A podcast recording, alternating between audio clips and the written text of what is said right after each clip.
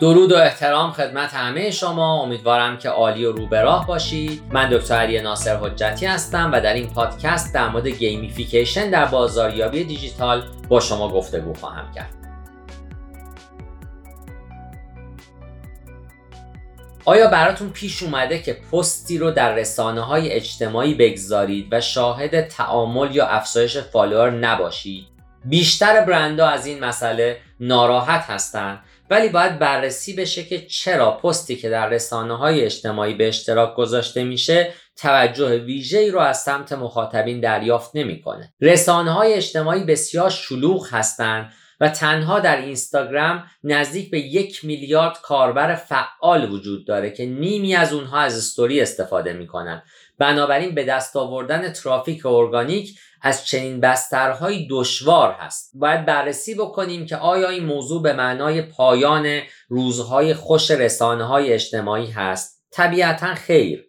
شما باید بر امکاناتی فراتر از محتوای ارگانیک کار بکنید و از استراتژی های تبلیغاتی مناسب بتونید استفاده ای ببرید و در اینستاگرام تبلیغات ویدیویی می‌تونه راه مناسبی برای جلب توجه مخاطبین باشه. در این پادکست به بررسی موضوعات مختلف gamification در بازاریابی دیجیتال و مزایا و مثالهای مرتبط خواهیم پرداخت. ابتدا از تبلیغات ویدیویی اینستاگرام شروع می‌کنیم. تبلیغات ویدیویی در مقایسه با تبلیغات اسپانسرینگ به شما این امکان رو میده تا یک پیشنهاد مناسب یا داستان برند جذاب رو ارائه بکنید. برخلاف یک پست در تبلیغات ویدیویی فضا و زمان بیشتری برای جذب مخاطبین در اختیار دارید. مثلا می‌تونید نحوه استفاده از محصولات خودتون رو نمایش بدید یا اینکه نمونه های کارهای مخاطبین خودتون رو به خوبی به اشتراک بگذارید. زمانی که از این استراتژی همراه با gamification استفاده می‌کنید می‌تونید مثلا با ارائه یک کوپن تخفیفاتی مشارکت بیشتری هم ایجاد بکنید. از تبلیغات ویدیویی هم در استوری و هم در feed های اینستاگرام استفاده میشه و بنابراین باید به ویژگی های تبلیغات ویدیویی اینستاگرام هم بپردازیم. به عنوان مثال پیشنهاد میشه که از تصاویری با وضوح 600 در 600 پیکسل استفاده بکنید و بیشترین میزان وضوح هم 1080 در 1080 پیکسل هست. یا نسبت ابعاد می‌تونه یک به یک یا یک و نه به یک باشه. یا مدت زمان تبلیغ می‌تونه بین 3 تا 60 ثانیه باشه. همچنین حد اکثر حجم فیلم باید 4 گیگابایت باشه.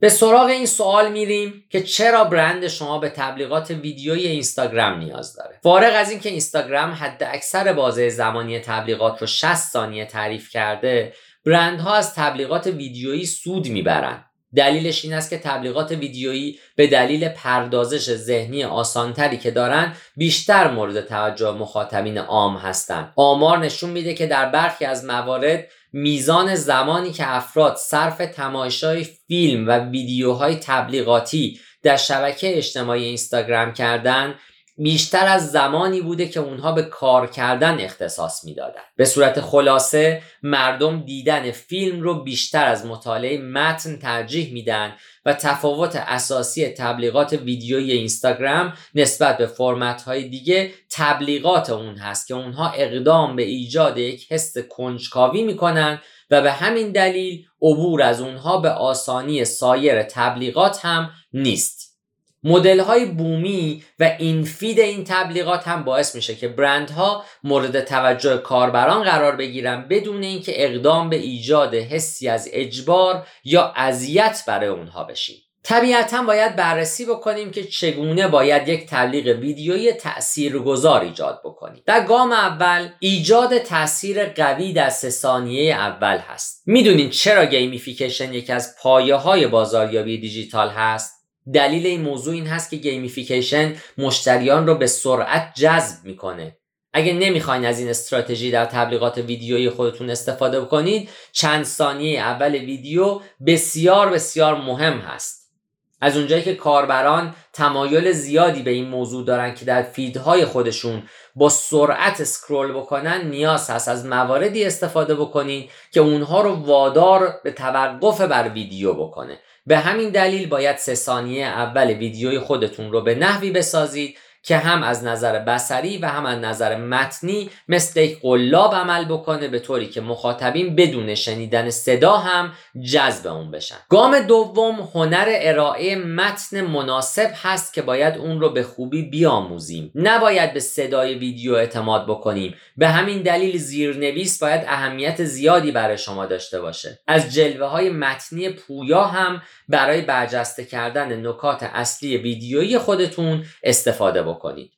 این کار باعث میشه که مخاطب از محتوای اصلی ویدیو منحرف نشه و البته باید در میزان استفاده از متنها تعادل داشته باشیم. چرا که یک متن بسیار کوتاه غیر قابل درک هست و متن بسیار بلند هم علاقه مخاطب رو کاهش خواهد داد. گام بعد شناسایی نیاز و حل کردن مشکل هست. یک تبلیغ موفق تبلیغی هست که بتونه نیاز مخاطبین رو شناسایی بکنه و به خوبی اون رو حل بکنه. این کار باعث میشه که یک رابطه مناسب با مخاطبین ایجاد بشه و بنابراین به جای اینکه در ابتدا بر محصولی که دارین تمرکز بکنین باید بر مشکل مشتریان تمرکز بکنین و پس از اون هست که محصول خودمون رو به عنوان راهکار معرفی می‌کنیم. گام بعد داشتن CTA مناسبه. بررسی بکنیم که آیا می‌خوایم آگاهی از برند افزایش پیدا بکنه یا شاید می‌خوایم تعداد فالوور افزایش پیدا بکنه. هرگز سعی نکنید که همزمان بر دو برنامه متمرکز باشید یک کمپین بازاریابی باید به یک هدف و یک موضوع پایبند باشه. دلیل این موضوع هم اون هست که محتوای هر تبلیغی متفاوت با یک تبلیغ دیگر هست و زمانی که از تبلیغات ویدیویی استفاده می کنیم باید بدونیم که این تبلیغات هم برای افزایش آگاهی از برند و هم برای افزایش تعداد دانلود ساخته شده. بنابراین باید پارامترهای کلیدی اینها رو به درستی تحلیل بکنیم. در حقیقت آخرین چیزی که مشتریان انتظار اون رو از برندهای موجود در رسانه های اجتماعی دارن اون هست که اون برندها دنبال فروش محصولات خودشون باشن. گام بعدی هم این هست که سعی بکنیم شبیه تبلیغات نباشیم. مصرف کنندگان نسبت به تبلیغات شک دارن. با این وجود یک برند باید راه تبلیغات رو طی بکنه تا مورد توجه قرار بگیره. با توجه به این موضوع نیاز هست تا تبلیغات خودتون رو پنهان بکنید. این کار می‌تونه از طریق یک زیرنویس طبیعی باشه یا اینکه با ارائه محتوای ویدیویی بدون تمرکز بر فروش محصول انجام بپذیره. نکته مهم این است که استفاده از gamification در بازاریابی دیجیتال سبب این خواهد شد که محتوای تولید شده توسط ما با کیفیت خیلی بیشتری به مخاطب هدف برسه و چرخه فروش سریعتر تکمیل بشه و قیف بازاریابی به حد اکثر نتایج مناسب خودش برسه. پس در زمانی که با تولید ویدیو یا هر روش دیگه ای در بازاریابی دیجیتال روبرو هستیم باید gamification های لازم رو هم در اون مد نظر قرار بدیم و با استفاده از اونها تاثیرات مناسب تری برای کسب و کار خودمون رقم بزنیم. پاینده باشید و برقرار.